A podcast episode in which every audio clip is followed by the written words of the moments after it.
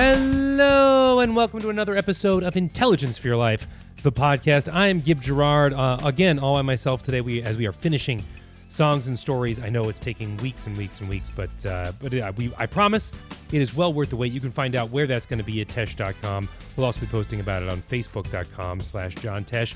Our guest today is BJ Fogg. He is author of the book Tiny Habits. This is the kind of topic that I love. It is all about how, uh, and he's going to tell us all. He's, he's done the research. He is a Stanford researcher who uh, researches behavior. It's all about the small, tiny habits that add up to making big differences. Also, how to make and change habits. That's all in this episode, and BJ Fogg is a literal expert on the subject. Uh, I left it long. Sometimes I edit these things down, but I left this one at close to an hour because if you are like me and you are constantly trying to improve your habits and constantly trying to improve your behavior, then this uh, is there's too much good information in there for me to cut out. So so here you go. Uh, well, maybe before I get to that, so BJ Fogg coming up, tiny habits about the small changes that make a big difference in your life, and we get to some conclusions that uh, and, and overcoming misconceptions, including what his the only single habit that he actually recommends. None of the other habits does he recommend. He recommends one, and you'll get that in the in the interview. Before I do that, uh, I just want to tell you guys you can pre-order John's book. We've been talking about it forever, but you can finally pre-order John's book, Relentless. Link to where you can do that in the show notes. Uh, this is not a ghost written book, guys. John wrote it himself. I watched him do it. I watched him type some of those chapters myself. This is the real deal. Uh, this is the basis for the new public television special. You can pre order. The more you pre order, the more people who pre order, the better off we will be positioned as we go into the release of this book. Look for John promoting this book. He's going to be all over the airwaves. I don't even know if I'm allowed to tell you some of them, but they are big. You, you won't be able to miss this book. Uh, be be one of the make sure you get a copy by pre-ordering it. Link in the show notes for where to do that. Uh, also, if you want to buy any CDs or anything like that, you can check that out as well in the show notes or our new online store at tesh.com. Uh, okay, that's it. That's all the bookkeeping I really want to do. I really want you to get to. I really want to get to this interview and share it with you. BJ Fogg, ladies and gentlemen. Dr. BJ Fogg, Stanford researcher, author of the new book, Tiny Habits. We are so excited to have you on today. Thank you so much for making time for us. Thank you for inviting me. So, uh, when we were talking a little bit before we started about how much I believe in this concept, so the the the small changes that change everything is the subtitle of your book, and uh, I, those of us in Intelligence for Your Life firmly believe this concept. I mean, this idea that that small things uh, every day are what make up the mm-hmm. uh, what make up big changes in your life. But you've you've really boiled it down. So how do we start to make? Well, I guess what how how many areas of our life? Let's start there. Does this does this stuff affect the idea of making wow. changes? Almost any of your area, area of your life that has to do with behavior and habits and behavior change. Uh, tiny habits is a great method for doing that. And like you said, um, you know, you all being big believers in the power of changing in these incremental mm-hmm. ways. And everybody's experienced that, but there still is this myth out there about go big or go home or you know that somehow you'll magically change everything at once and everyone knows at some level that doesn't work very well. Right. Well, we one of the things we recommend too is like uh, instead of just making a New Year's resolution, a couple of months before the New Year's resolution time happens, start making some small changes that will that when you want to make the big change will already be in place so that you're able to do it. Yeah, you know, that, that's that's one of our big pieces of advice. I like that, and from my perspective, from the perspective of tiny habits and behavior design, here's why I think that works. As you make changes, no matter what the size, the tiny ones are easier to do. So let's say, as you make the tiny changes, it increases your confidence, you can change. It increases your skill, mm-hmm. you can change. And it reduces the fear. So when you pull those three things together, then you, when you want to do something bigger, you're much better prepared. That brings up something that um, I, I, was going to wait to bring up, but uh, uh, you have this B equals uh, MAP concept, right? Which mm-hmm. Uh, I, it's it's not really math, guys. So everybody just calm down. But um, the, it, so it's the behavior. The behavior change is equal to uh, what what is it? It's it's it's mo- motivation, ability, and a prompt, right? Yeah, here's how I say it. So instead of there is an equal sign, but it's a model. So I say it this way behavior happens when mm-hmm. motivation, ability, and prompt come together at the same moment. Got it. And so, okay, so let's break that down. Like motivation and ability, I think we kind of understand, but how does the prompts work, and and and and how do how do they all how do they all come together? Yeah, so a prompt is anything that says do this behavior now, whether it's right. call call your mom, write the thank you note, go to the gym, and mm-hmm. so on. And if you're doing a behavior, or if you're watching your kid or colleague do a behavior, there's some level of motive, there's some level of motivation, right. there's some level of ability, and there is a prompt, guaranteed. Mm-hmm. If you want to stop a behavior, you take the th- same three components and you get rid of motivation or reduce it. You make it harder. In other words, you fiddle around with ability, or you take away the prompt. So that one model applies to all types of behaviors. Yeah. I mean, we've had uh, we've had a couple people on um, who who have talked about this this notion. Uh, Charles Duhigg, I don't know if you know who that is, mm-hmm. um, but he you know he was talking about when he uh, about how he would always get this cookie every day uh, when he was working at the Times that he would get this chocolate chip cookie, and he was noticing it was he was starting to gain weight, and he was trying to figure out what the core behavior prompt was making him have that cookie every day. Was it hunger? Because then he could switch it to a healthier food. Was it was it like a feel good thing? And it turns out it was the prompt was that he wanted to go socialize. So he began scheduling socialization at the time he was eating the cookie to cut the cookie out of the process, which was the, the big negative.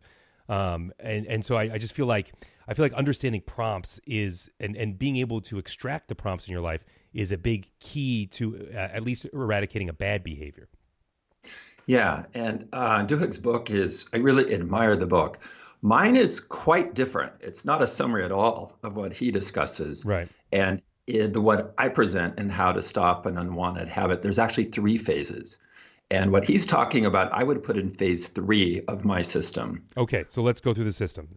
So when you're looking at a habit that you've tried to stop, and it, I mean, some habits are really easy to stop. Like, right. let's say somebody has a habit of going to the gym.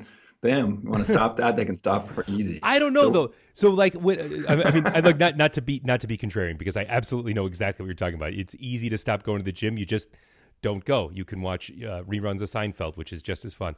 But I found that, that the more I've built in the habit of exercising, I don't feel right on the days when I don't do it because yeah. I've built in that habit. But anyway, keep going. And, and, that's so great. I mean, that is so great. Well, the the three phase process, and I call it the behavior change master plan. Do it. And I, I map this out in tiny habits. In the first phase, you focus on creating new habits.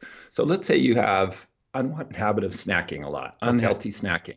Okay. Well, and if that's been a persistent habit that you couldn't get rid of, boom, back up and just focus on creating new habits for the reasons that we talked about at the top of the show.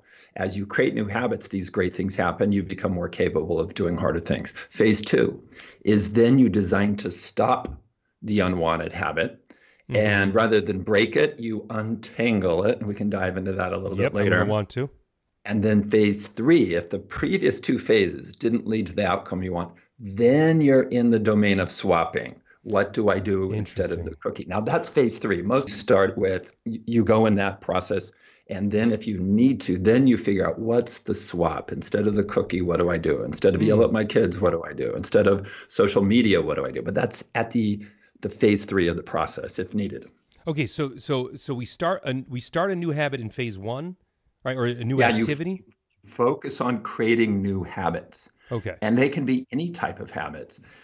If you're trying to address a, a sugar habit or a bad snacking habit, then focus on new snacking behaviors that are healthy mm. and get and wire those in. Find snacks that you actually like and then wire those in and turn up the volume on that. Now, sometimes just by doing that, the unwanted habits will right. go away so, on their own sometimes so and then you're this, done. In this model, right? Let's say I have the I have a cookie problem, right? Like I have a, okay. a giant tub of famous Amos cookies, and they're small enough that I keep going for them, and I keep thinking one doesn't matter, and before I know it, I've gained ten pounds. Okay, so yeah. that's my problem. That's my problem habit that I, I know I want to get rid of. So the phase one would be uh, add celery to the mix. Don't stop eating the famous Amos, or don't tell myself I'm going to stop eating the famous Amos, but have a stick of celery uh, before I eat a, a famous Amos cookie. If you like celery. If you don't like celery, that's the wrong one. So fine. Right. In my own life, Maybe it's almonds. yeah, almonds, great. So you got to find new snacking habits that you like. If it's a should, then it's not going to work. Gotcha. In my own life, it's where it's cauliflower with mustard, which is odd, but I found that really works for me. And so as you do that in other new snacking, creating new habits like this is really easy to do. And you're not dealing with all the baggage of cookies and Mm-hmm. Right. sugar and whatever. Right. Instead, you're uh, kind of attacking the snacking habit from behind by Mm. creating new positive habits. It's easy to do. You feel good about doing it. And in some cases, what happens then is then when you're faced with those cookies, you're like, nope, I'm not the type of person that eats that stuff. I'm not going to have Right. that cookie. Sometimes, not all the time. Now, if that doesn't shift your identity so you don't need it, then you go to phase two. And then you look at how do I stop the famous Amos cookie habit? Just Right. stop it. Right. You you touched on something there that I, I don't know that we fleshed out enough, which is you begin to identify yourself as somebody who is or isn't the bad habit.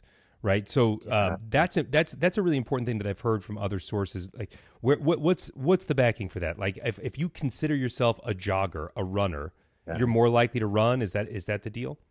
Yeah, some people have talked about it, but I've mapped it out in data and research. And here's how it works when you make a tiny change, say you use tiny habits to create a new habit, let's say snacking. Let's stick with Let's- cauliflower. Let's, That's stick. Let's stick with it. Let's stick with it. Yeah, stick with that. As you do a new habit, let's say a new healthy snacking habit, let's say it's cauliflower, Right. and you feel successful, hmm then you start thinking of yourself in a new way. And this happens naturally. You start Mm. thinking, I'm the kind of person who eats healthy snacks. Now, that new identity starts to come in and push out the other identity of it. Like, I'm the kind of person who always eats unhealthy snacks. And with that new identity, then when you are faced with opportunities for snacking, you behave more and more consistently with that new identity. Because I I'm I'm the cauliflower guy. I'm not the cookie guy. yeah, I'm the healthy snack. I'm the kind of person who eats healthy snacks and so on. And that's why in the first phase, yeah, you focus on creating new habits, but more than one. Uh, so maybe you have cauliflower. Maybe you, like in my own life, what I figured out, Mm-hmm. a super healthy snack is just to eat the peel of the apple, not the whole apple, just the peel. Why, Um, why is that? because that's where the nutrition is. And the rest of it isn't as nutritious. Hmm. Um, when it comes to bananas, what I figured out is I take the banana and this, try it. It's surprising. You can just snap it in half hmm and I eat half the banana because a whole banana is just too much, too heavy for me. And so by doing those kinds of things, then you have a set of snacking, you have a repertoire of snacking behaviors that Right. you can then use at any moment. So more than one. And so with that, then you're like, wow, I'm the kind of person who eats healthy snacks. Right. And more broadly, I'm the kind of person who eats in the most nutritious way for me. Now it's going to be different for different people. Yeah, I was going to say there's a lot of people listening right now to the whole banana fills me up too much and are going, "Well, this is not for me." These methods work even if you're a whole banana is is not even enough food for you kind of person. Yeah, you know, and part of it is exploring and finding out what works for you. In my book, Tiny Habits, there's one habit I prescribe, and everything else is find new habits that you want, and here's how you do it step by step. So, yeah, huge fan of don't just guess at what new habits. It's it is figuring out what works for you. And when it comes to healthy snacking, if it's not celery, don't pick celery right, right. explore and find those things that for you are healthy and help you stay stick to your game plan. Um, I want to know. Wait, in a minute, we're going to go back and we're going to get what that one healthy habit is. So stay Mm-hmm. stay with us. Don't forget that because you you have one that you prescribe. So we're going to figure out what that is. I think I know what it is, but we're going to move on. For we're going to we're gonna come back to that. What I what I want to ask right now is how is this one step one and step two com- uh, combination different from what I think step three is? Which step three is the you replace the bad habit with the good habits? How is one and two different Yeah. from step three? Well, Because it sounds very similar. Yeah. Well, you're you're, you're just always dealing with motivation, ability, and prompt. That is true because all behaviors, whether you're doing them or stopping them, come back to that same model, the Fogg Right. behavior model. I mean, ability wise, I'm very good at eating cookies. So I, am like I am basically the cookie monster. I, I am very good at it. So ability, that's not a mm. problem. Well, let's go to let's go to phase two. We haven't talked about phase two yet. So in phase two, then you look at the cookie monster issue right. and you say, can I reduce motivation for doing this? Mm-hmm. Or can I make it harder to do? Or can I remove the prompt? Gotcha. And you explore reducing motivation for the cookies. Nope, that's not gonna work. Go to the next one. Uh, and in Tiny Habits, I map this out step by step. You try this, and if that doesn't work, you go here. And the next is ability. Can I make it harder to do? And in this mm-hmm. case, you might be able to. If it's in the home environment, you can talk to your housemates and say, guess what? Let's not bring these cookies mm-hmm. into the mm-hmm. house. Um, and so you don't have them there tempting you, making it easy to do. And then you can also look at prompt. What's prompting you to eat those cookies? Mm. And it might be that uh, there's commercials on TV or there's somebody else in the home eating a cookie in front of you, and that makes you want that prompts you for the cookie. Mm. So now in this case, you're just simply trying to remove it. Let, let's say you decide, hey, we're not going to have cookies in the house. Right. And I've done that with bread and cheese and yep. ice cream. I love, love, love ice cream. If yeah, it's in the no, house, nobody doesn't love ice cream. It's ice cream's the best. I know. And so the only way we resolve that in our home is like, policy no ice cream in the house. Ugh. and as a result we don't eat we can eat ice cream but we just don't have it in the house where we right. can pull it out and eat the whole tub. And in that case notice we're not yet going to swapping we're just simply designing to stop the habit.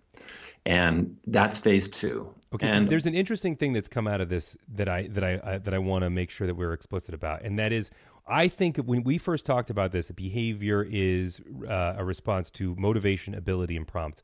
And when I think of ability, I think of it in terms of what I can do. So, like, for example, mm-hmm. um, if I'm a very fast runner, I'm more likely to jog because my body is comfortable jogging. So I think of it as like an or if I'm used to going to the gym all the time, like I know what all of the different weight uh, weightlifting exercises are. So I'm comfortable in that environment. My ability to do the activities, I don't feel like I don't feel like a fish out of water while I'm doing it because I know I'm comfortable in the place. I'm comfortable with the activity. But you're also talking about ability in terms of accessibility. So yeah, let me fine tune. So when I talk about ability, there are these links in a chain. How much time does the behavior take? Mm-hmm. Do I have time to eat the cookie? Do I have time to go to the gym? True love makes time. How much money does this behavior take? Right. How much money does a cookie take or the gym? How much thinking does it take? Mm. How much physical effort? So if we say ban cookies from the home, right. Well, to go get cookies is going to take more effort. Right. Now you can do it, but it takes a lot more effort. Mm-hmm. And so you might go, yeah, it's just not worth it. I'm going to eat the yogurt with apples in it, or I'm just going to skip the cookies altogether. Mm-hmm. Mm-hmm. Because you've made it that much harder. There's like, um, yeah, this is the, the, the, uh, what I, I, can't remember if it's the if it's the five five five rule or something. It's like where you make you make your good habits five minutes easier uh, or, or, or 30 seconds easier in your bad habits, 30 seconds harder. So like putting your gym clothes out the night before yeah. so that you're more likely to go to the gym in the morning, um, things like that. And then putting the not having the cookies in the home so that you have to go to the store and buy it. You give yourself yeah. permission to have it, so you're you're mentally not limiting yourself, but you're also not making it easy to just mindlessly grab it. Yeah, and what you said right there at the end, I totally buy into. Um, where it's like, okay, it's hard to get the cookie, it's hard to get the ice cream. Doesn't mean I can't. If I really, really want it, I get in the car, I drive to the store, I find the ice cream, I buy it, I come home. And most of the time, not all the time, but most of the time, it's like, you know, just not worth it. Not going to do that. So um, the directives, high level, are make the good habits really easy to do, make the bad habits hard to do. And that's that's phase two. It's like how can you just design simply to stop this behavior? Now we're not swapping it. Swapping is more complicated, and sometimes just designing, making it harder to do, or sometimes at least with eating behaviors, you can reduce motivation by pre-eating on other foods. So if your body's telling you, "Hey, I'm already full," the drive or the motivation to have ice cream goes down. Now, does it go down enough? I don't know. That's why I didn't jump to that and say, do that absolutely. Mm-hmm. I know for me, going to parties. So before I go to a party or even a dinner at a friend's house where I'm not sure what they're going to be serving, I eat before I go. I eat at home a bunch of healthy food. And then when I'm at the party or the reception or the dinner, then I can be a lot more thoughtful about what I eat because then my motivation for eating is lower. Mm. So I'm still there, but I've done something in advance to decrease the motivation, you know, to, to decrease hunger. Now that's not always available to people, so that's why I didn't, you know, fast forward with that one. right, right, first. right, right, right.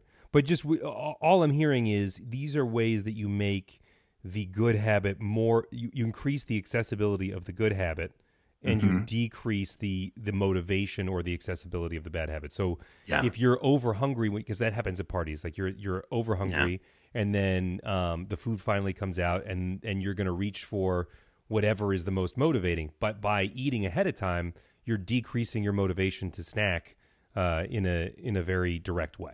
Yeah, you know, and, and hunger is tough, and especially when we're around other people. Right. And as other people are eating, that motivates us to eat as well. So you know, parties and uh, those can be tricky to navigate. Mm-hmm. And so in that case, you can pre-eat uh, um, at home.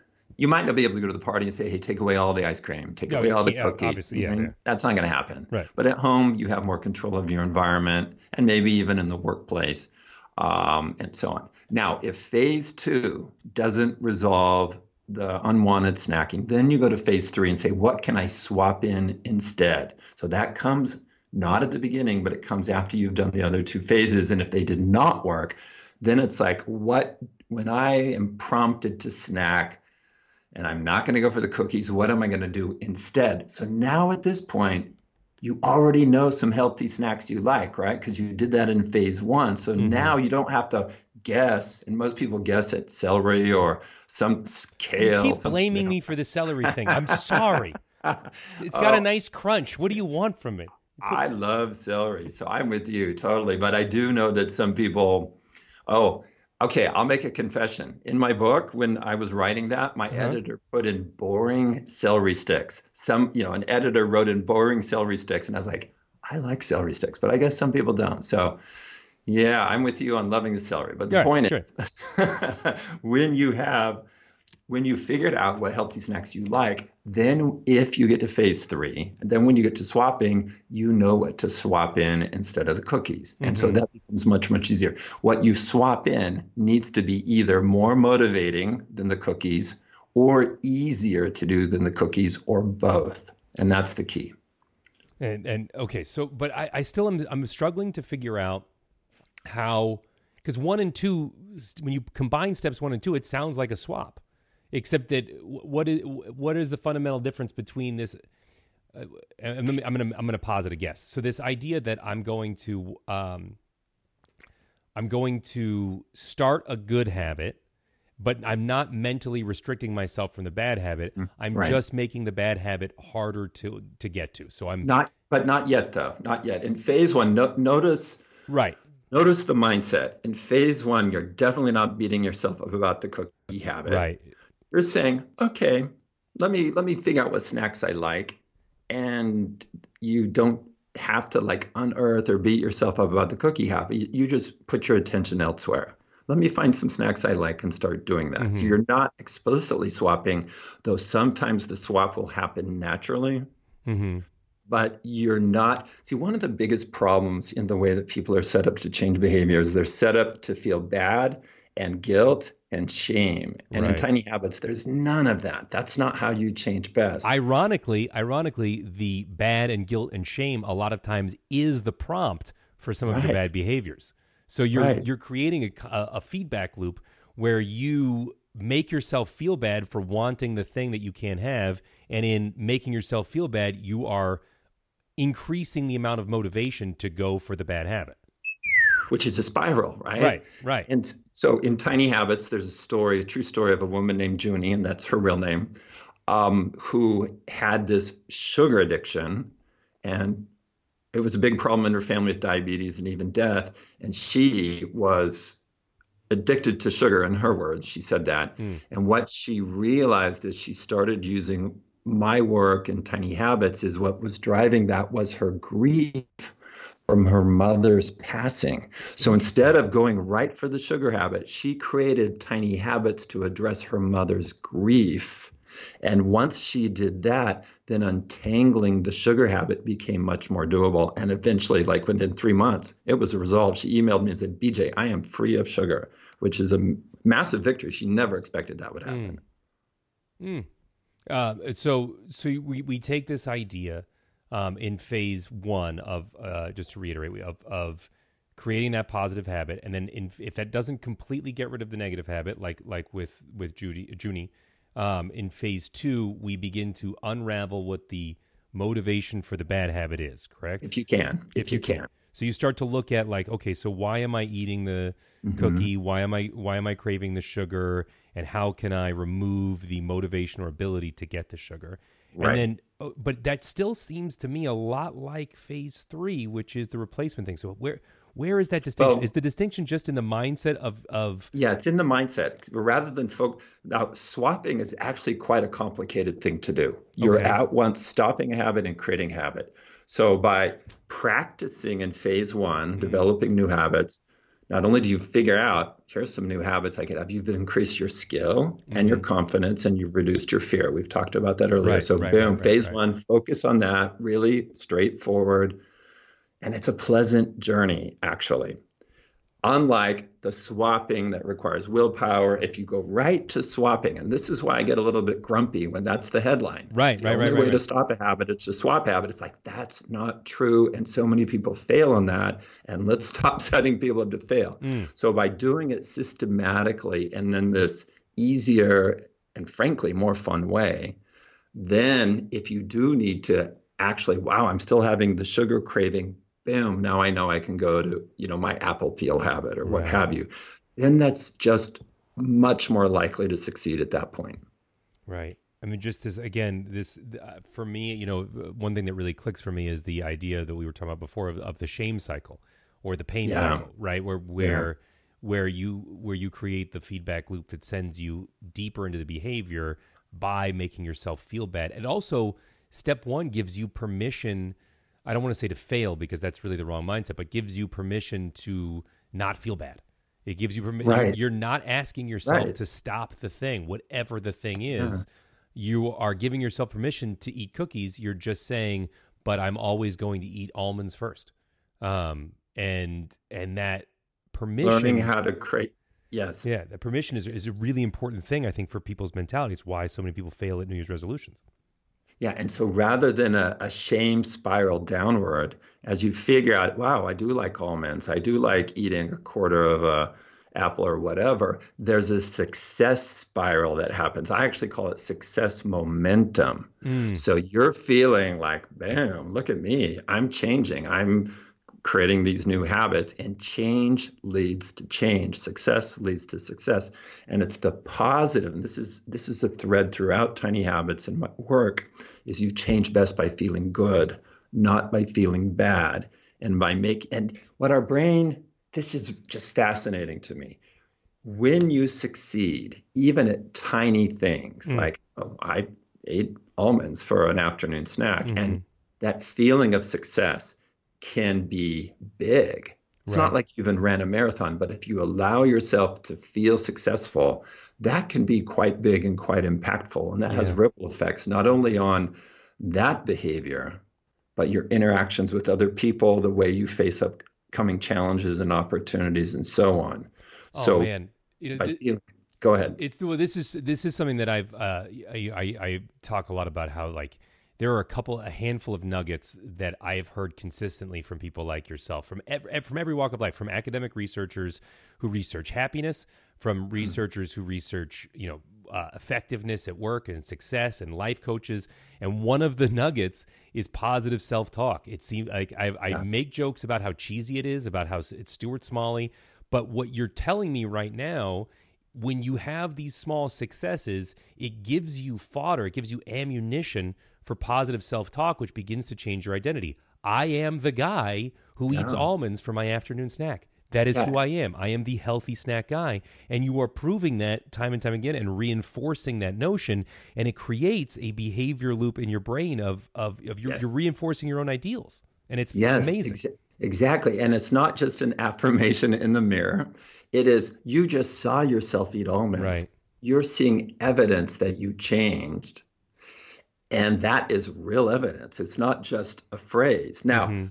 there's one thing here, and we're right on the cusp of this is sometimes people won't give themselves credit for succeeding. And in Tiny Habits, I talk about how important that is to embrace success, don't resist it. And in fact, there's a specific technique that I call celebration to turn up the volume on the feeling of success because it's that feeling that wires the new habit into your brain. Emotions create habits. So not only do you need to allow yourself, give yourself credit, allow yourself to feel successful, in tiny habits, you push it even further by hacking your emotion by doing it can be a fist pump it could be like way to go it could be a little dance it could be a sound effect that you right. go do do do anything that makes you feel successful you use to hack your emotion and wire in the habit.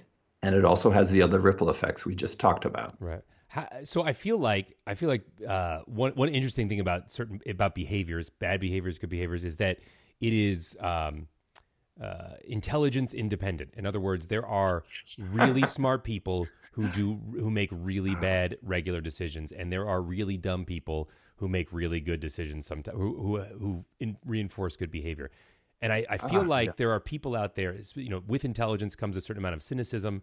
So there are mm-hmm. people who, when you're cynical, you're less likely to reinforce that good habit. You're less yeah. likely to, to, to celebrate the small victories. And there's also people who have family histories of, you know, negative talk from parents or from siblings or, or from just growing up with a bad education system where eh, that idea of a of a celebration of a small victory is really hard. Do you have any advice for beginning that yeah. process of celebrating the small victories? I, I just came back from London where I spent three days sharing tiny habits almost all day, every day with different people. And, you know, at the risk of stereotyping, and I said this in London to the Brits over there, it's like, you guys are among the most skeptical of this. Right. But I know it can work for you because I've coached over 40,000 people personally in this method and I don't know what number of Brits, but you know, well over a thousand. And there's people that find they may be more subtle ways to say "good for me," uh, but yeah, you're. Eh, let me go back to the intelligence thing. So yes, there are people that resist it, but uh, I also see in my Stanford classes. So these are really smart students. They're very. They have very high standards for themselves,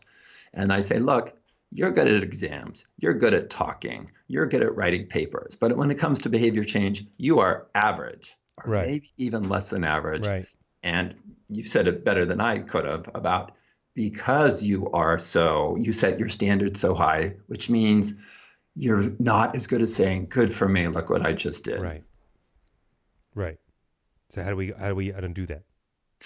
Well, it, it there, there are three approaches I outline in Tiny Habits, and I'll just give the most rational one right now. There's others to unpack, but one of them is to, hey, if you're this super rational person, and if you can't get yourself to go, oh, good for me, after you floss one tooth, understand how the brain works in regard to habits. Mm-hmm. And for it, for the engineers that I've worked with, this works really well because engineers, they don't want to do woo-woo stuff. They want to, they believe in systems. Right right. and mechanics. So the mechanics essentially go like this.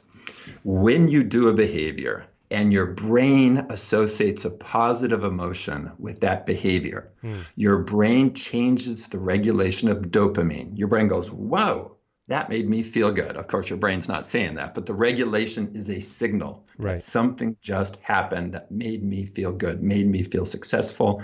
And the regulation of dopamine changes the sheathing, the the wrapper around the neurons, the myelin, myelin sheath yeah. gets thicker. Yeah.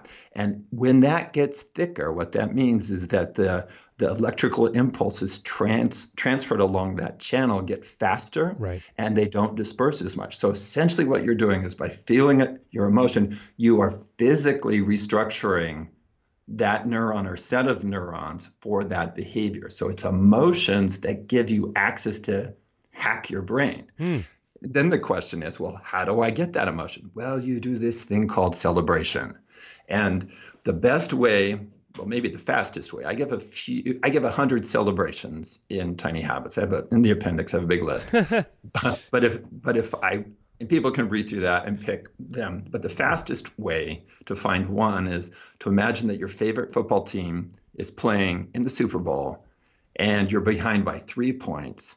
And in the last few seconds, your team scores a touchdown and you win. What do you do at that moment? You stand up and, And scream what- and pump your fists in the air, just like you were Boom, doing. pump your fist. Yeah, so whatever, it's going to be different for different people, but whatever you do, that's a natural celebration for you. So take whatever you did, and when you do a new behavior you want to become a habit, bam, celebrate like you did for the Super Bowl. That's how you hack that emotion and Right. therefore hack your brain. That's the system. And that creates that feedback loop. Even if you're cynical and smart and great at writing papers, Mhm. that that cheesiness will work for you. Well, and it, one of my students wrote me, he's so, so very smart and so analytical and so technical. And about three weeks into my class, he's like, BJ, you have changed my life. So he was able to, he tried it out, he saw how it worked, and it gave him a whole new perspective on his life and his world Right. and um, but you can't be completely i mean you got to try it i mean i'm as a scientist i think it's very important to stay open to possibilities okay the scientists that don't Right. stay open to possibilities do not get breakthroughs hey everybody become a scientist of your own life Right. which means stay open to possibilities try things and observe the results. And that's how i would present it uh, say to this very smart technical student. And and and by create and again that like I, th- I feel like the processes thing for the engineers you work with. Really you i mean i know that started us down this wormhole but that's that's a part of that ability thing where you you create the processes that make the bad habits harder and the good habits easier. Yeah. and and you and the results are pretty obvious pretty quickly like if you're again if you're laying out your gym clothes it's really hard Yeah. to not put those on the next morning because they're already out you're you've made it that much easier Yeah, you know, and sometimes, so I give keynotes, and sometimes say, "Oh, we need a motivational speaker," and it's like, that's not me. mm-hmm. That's not what I do. I don't come in and motivate people. I come in and teach you how behavior works, right so then you can put it into practice and see for yourself, see evidence for yourself. So this is not rah rah. It's here's the system, and I, I spoke at uh, talking about technical people about 10 days ago. I was in Cambridge speaking to Google. Google has a branch there. And I gave everybody in the audience needed to have a copy of my book in front of them. And I was like, okay, open up to page 284. And at that page is a flow chart um, starting on page 283, actually. I'm going to correct myself the step by step flowchart of how you do the step by step. And it goes on for three pages. My publisher and editor would not let me put that in the body of the book because it was too detailed and technical. And they're right because hmm. the book is about here's the stories, here's the cases, here's how you do it. You know, the inside the book's very, very readable and mm-hmm. fun. I hope. but in the back of the book, I persuaded them to put in the flowcharts. And so then when I spoke with, to the Google folks, first thing, boom, open to this page. And they love systems, they love algorithms. And that was exactly the right place to start for them. Right. So depending on, you know, who's looking at this book, Tiny Habits, and how to change your behavior, for most people, just read the book, start to finish. It's um, I've worked really hard to bring in uh, tr- the the most relevant examples, and all the stories are true. But if somebody wants to just you know un, basically uncover the system, you can go right to the appendix, and there it is, step by step. It's a flow chart. I, I'm I'm a big flowchart guy, so that's that's definitely where, where I'm going to head. But I do like the anecdotes prove the prove the rules. Um, I do want to get to we uh, I want to get to the myths that we have about bad habits because I feel like if you're if you listen this far, you probably don't believe this anymore. But I feel like so many of us believe that our behaviors are are, are conditioned or are attached so much to our personalities that we can never undo them. So I want to get that. But before we do that, you have I've we we teased earlier that you have a you have one behavior is the only Yes. behavior that you actually recommend.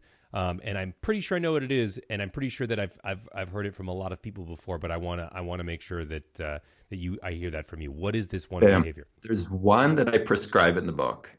Um, now, personally, if you and I were at a, a party, I would give you lots of suggestions, but uh, or whatever. You know, I, I did a Instagram live today, and I was giving suggestions. But in the book, and for everybody, there's one that I am so confident everyone should start doing, and it, I call it the Maui habit, and it oh. goes like this: After my feet touch the floor in the morning, when you're getting out of bed, say these seven words. It's going to be a great day. So that's the first thing as you stand up in the morning. Actually, I'm still sitting on my bed when I say it. I say, it's going to be a great day. And even if you don't believe it's going to be a great day, say it. Like mm. I'll say it. Oh, it's going to be a great day somehow. Uh-huh. I say it. but what that does, and I've done that for years, and now thousands of people do the Maui habit. It takes like three seconds. It starts your day in the right direction. Yeah. You know what's what's incredible, and and and there's something about, and it, I've talked to neurologists who say this, and I have experienced it. Uh, literally verbalizing something, and I and, and I think it works too if you write it in a journal, if you physically write words. But when you engage more of your brain, because in order to mm-hmm. in order to make words you have to get your motor neurons going because you have to actually move mm. your move your mouth um, you have to get your language center going you are you are attaching the emotion or the idea to so many different parts of your brain that your your brain can't help but help make that possible. And oh there's my, so I, much power. I love that. I didn't explain it to that detail in the book. Can I bring that into the second edition? I think nuts. you're right. On. I, I don't go into detail why or how. I just say, hey, it's early in the book. I'm going to give you one habit to just easy get started with. This. Yeah. Here's the one. Yeah, it's it's incredible what positive talk will do to your life, and I, I I am I'm a cynical person and I struggle with this so much. But but again, uh, allowing yourself, giving yourself permission to say positive things uh, yeah. ahead of time, or or to just put your it just puts your brain in that position, and you will begin to attract positivity because one you can't help but be more positive just in your approach to things. And two, that will attract, there's nothing more attractive than a positive person. It's just fact. Yeah. People will see that and they will want to work with you. They will want to mm-hmm. talk to you and give you a free coffee, an extra dipping sauce when you're at the, when you're at the, uh, at the store and when you're at, you know, the cafe it's just it's just the way that the world works it's how we are wired as human beings and the more positive you are the more positivity you, you will bring to yourself it is okay and and you basically that's what my subtitle is about, what you just said. When it says the small changes that change everything, yeah. it's not that you did 200 small habits. It's that the the that positive it's your embracing of positive emotions, your dealing with the world in positive way. That's those are the small changes that change mm. everything. Mm. I mean, basically, we're basically we're killing cynicism. That's the goal, right? Is is to is the little voice in our head that says we can't. The little voice that says let's be realistic. Uh, that's that's what we're trying to combat. And it's so needed now more than ever, and maybe day by day more and more. And yeah. You know, I started teaching tiny habits in 2011 after doing it in my own life for a year, and it's like, wow, this totally works. Mm. So let me share it with others and measure the results. And you know, just I thought it would be small scale, but then people kept signing up. I didn't promote it; they would share it on Twitter, and people kept signing up. So two to 300 people a week. Fast forward, adds up to about 40,000. And then I just kept doing my research at Stanford and, and years. I heard, I want a book on this. And I felt like I'm too busy. I'm too busy innovating and researching. And then one night I had a dream and that I was going to die in a plane crash. I was in a plane and it was going to crash. And I felt for sure I was going to die. And my reaction in the dream was regret, deep, deep regret that I hadn't yet shared my work in this way. And that's, I woke up. That's so stoic, man. That's that's memento mori. that's like the, that's the idea of if if you if you look at your life through the filter of I, I remember that you will die one day. You you refine your purpose in that way, and it seems like that really worked for you. Like this dream reminded you that you of your of your finiteness. It was so clarifying, and so I woke up told my partner, wow, I just had this dream and I'm really, so I stopped things, I postponed things, I pushed things aside, you know, things that I thought I couldn't stop, mm. you know, because they were so important. And I think, and then I was able, boom, I started writing on the book. And I think it was the cynicism, the growing sense of helplessness in our culture, the depression I was seeing, the sadness, mm-hmm. all of that, I think just mounted to the point where my brain or something said, bam, you got to get this into the world because this tiny habit gives people hope. Right.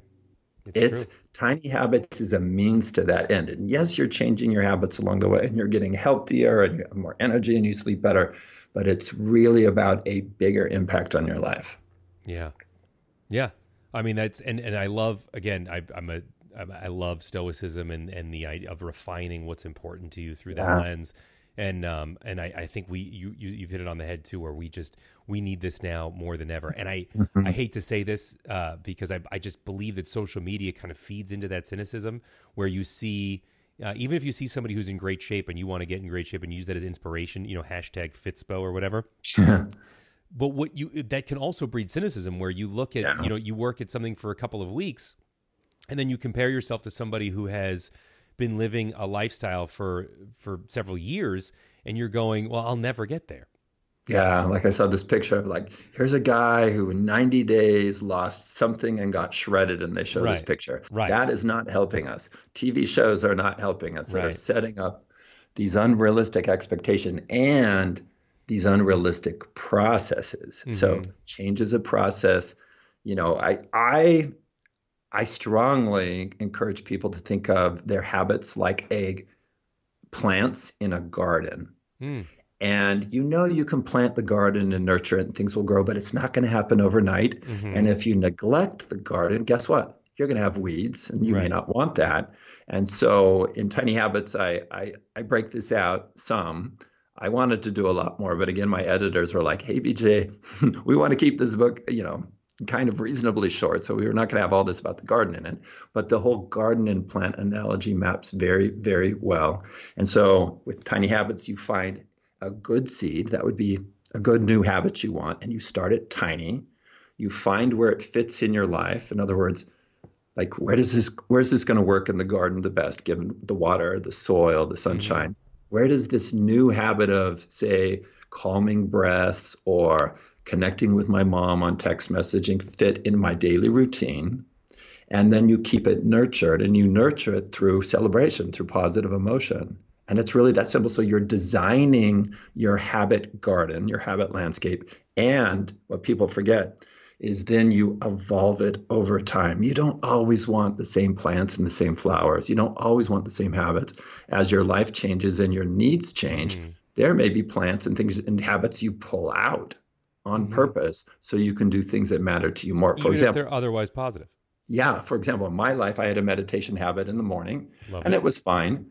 But then I shifted to playing the tenor recorder, which which I like better. And it was a nice change up. And you know, I love playing instruments. And for me right now in my life, that early morning habit serves me more than meditation. But I mean, look, I uh, not to not to burst your bubble here, but I feel uh, I, I play some music, and I would argue that that musical instruments in particular, playing music in particular, is actually meditative for a couple of reasons. One, you are forced to breathe and or move your body in a rhythm that does mm-hmm. not necessarily come from you. You are observing the rhythm of the song, and then you are you are just fitting into that and you are also aligning both your physical and your mental space um, in exactly the same way with a unified purpose, which is essentially yeah. all meditation does. It just does it in a different way. You're you're focusing on your breath. You're focusing on on clearing your mind, and music makes you do that.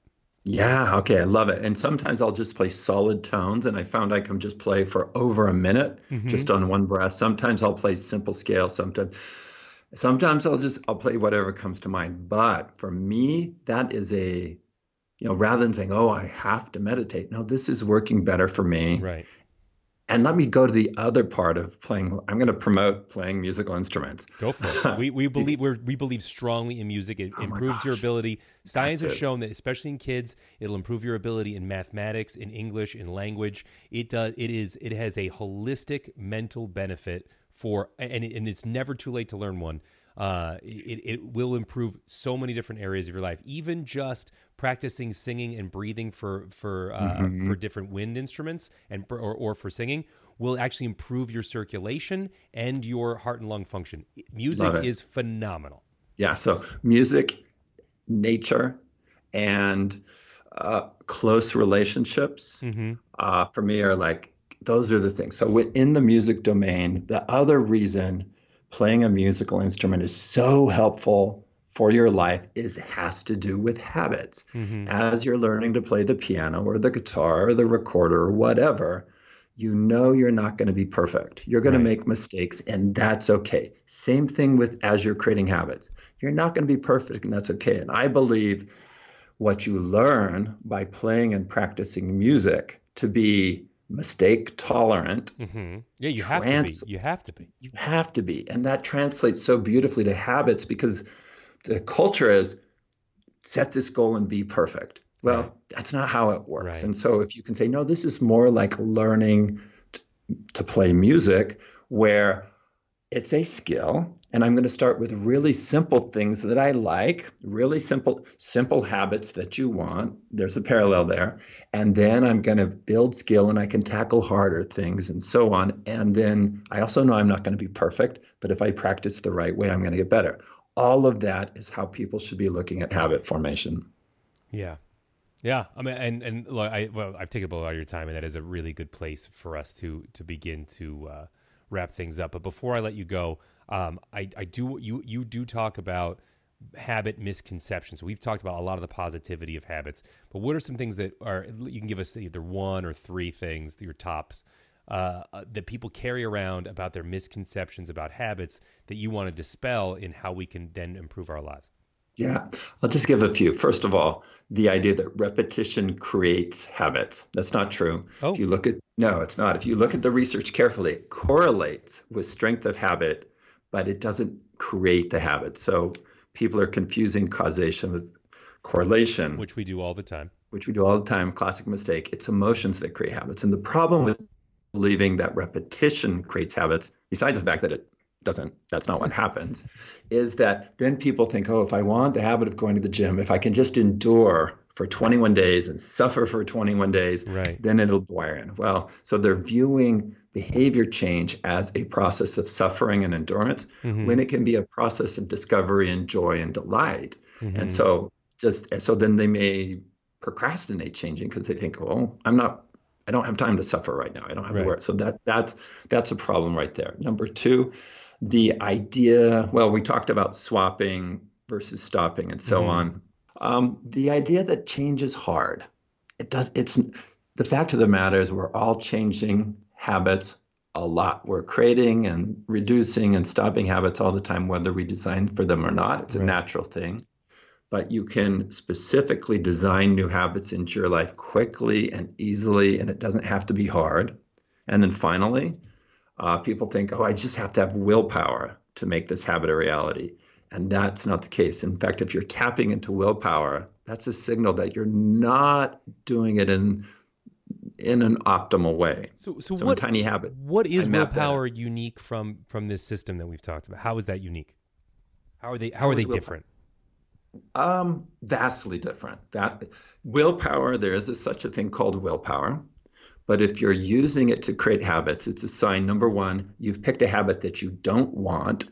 That's a bad idea. Pick is, new is habits willpower just your ability to endure? Is that, I mean, is that kind of what we're saying? Is oh, I'm going to share something right here I haven't published yet. So this is new. I've shared it with my Tiny Habits coaches. Okay. So boom, we're making news right oh, here. Yeah, yeah, yeah. Exclusive. Exclusive. Exclusive. Exclusive. There are two types of willpower, and I don't have perfect names for them. Um, I have names for one, but not the other. One I'm going to call suppressive willpower. Okay. So there's a behavior that you're being tempted to do. You're at the party and there's the chips, but you're saying no, no, no. You're suppressing the behavior. You're using willpower to not do the behavior. Okay. That's one type of willpower. The other type of willpower, mm, for now, I'm going to call it supportive. I don't have a perfect word, but it's one where you keep yourself going. So let's say you're working on a really hard task and you want to stop, but you're like, no, I'm going to keep going. I'm going to keep going. You're running. Like you're running eight miles and you're on mile yeah. 7.5 and you decide to keep going. Yeah. So notice both of those are willpower, but they serve different functions. One right. get, is about not doing it. The other is about doing it. Right. And that's something I will be writing about soon, but you asked. So, yeah. but neither one of those is the way that you, neither one of those maps to the best way of changing your life or creating habits. It would seem to me that we, that uh, the idea of, um, of the repetition reinforces the notion, the reinforces the notion of willpower and habits being connected. Yeah. Because yeah, the repetition it, is your will, your will to continue or to stop doing something for 21 days will now create a habit. Yeah, and and, and notice the whole negative framing, the negative. Mm-hmm. You know, so what I'm hoping happens through tiny habits is that people see that wow, you change best by feeling good, and there's this these positive emotions that you can generate on demand, and those wire in habits, and that actually behavior change is a positive uplifting even fun experience. Yeah. And that's that's the cultural intervention that i want tiny habits to make. I love that. The book tiny habits uh, linked to where you can buy it in the show notes our guest today dr bj fogg uh, it just it's been phenomenal before i let you go there's two things that i ask him to everybody first and foremost where can people follow up with you um I'm easily found online at t- tinyhabits.com is one, and the other is bjfogg.com. Link to both of those websites will be in the show notes. You can follow up with Dr. Fogg. And finally, and I ask this to everybody, what is one thing we can all start doing today to make our lives a whole lot better? Strengthen our most important relationships. And you can use tiny habits to do that. I think relationships, not the distant strangers around the world, but the, the, your most important relationships, the quality of those is directly related to your happiness. So let's focus on strengthening our most important relationships. Wow, that's a that's a very deep thing, and and I think there's a lot of us right now who are thinking about those relationships and how they've weakened, mm-hmm. and how we can and how we can do that using these again these tiny habits. Uh, we I, we focused a lot on on snacking today, just because it was an easy low hanging fruit. Uh, but I want to have you back. we can talk for less time next time about how to apply tiny habits to uh, to different areas of our lives because I, I really think it's important to to get those examples out there. So hopefully you'll yeah. come back and do that with us. I would love to. That's it for our show today. I hope you enjoyed it. I learned a lot. In fact, this episode was not scheduled for a couple of weeks from now, but I liked it so much I moved it up and made it this week's episode. So I hope that it was worth it for you. If you like this show, uh, and this episode in particular, share this episode with a friend. Helps us out a lot. Also, rate, comment, subscribe on iTunes, Stitcher, Spotify, wherever you get your podcast. It makes a big difference when you guys do that. I've noticed a few of you have been rating, and I uh, I genuinely, genuinely appreciate that. You know what? Next week I'm going to give you guys some shout outs. I'm going to tell you guys who's been uh, who's been doing the posts and tell you guys how much I appreciate that. If you want to follow up with us, facebook.com slash John Tesh, where you can find all things John Tesh. You can find uh, you can find uh, concert dates, teshmusic.com, but also at facebook.com slash John Tesh. We go live there, post videos all the time. That is a is a big place where we spend a lot of time. We try to reply to all the comments. Also at John Tesh on Instagram and tw- or on Twitter at John Tesh underscore IFYL on Instagram. I am Gib Gerard. You can find me at facebook.com slash Gib Gerard, at Gib Gerard on Instagram and Twitter. I try to respond to every comment, DM, everything that has to do with the show, any recommendation that you guys have. I try to respond to it as quickly as possible. I don't always get to it very quickly, but I try really hard to stay in there uh, because I do the show for you guys. So uh, we've had a couple of these guests that we've had have been because of DMs that you guys have sent me. So I appreciate that genuinely. Uh, most of all, thank you so much for listening.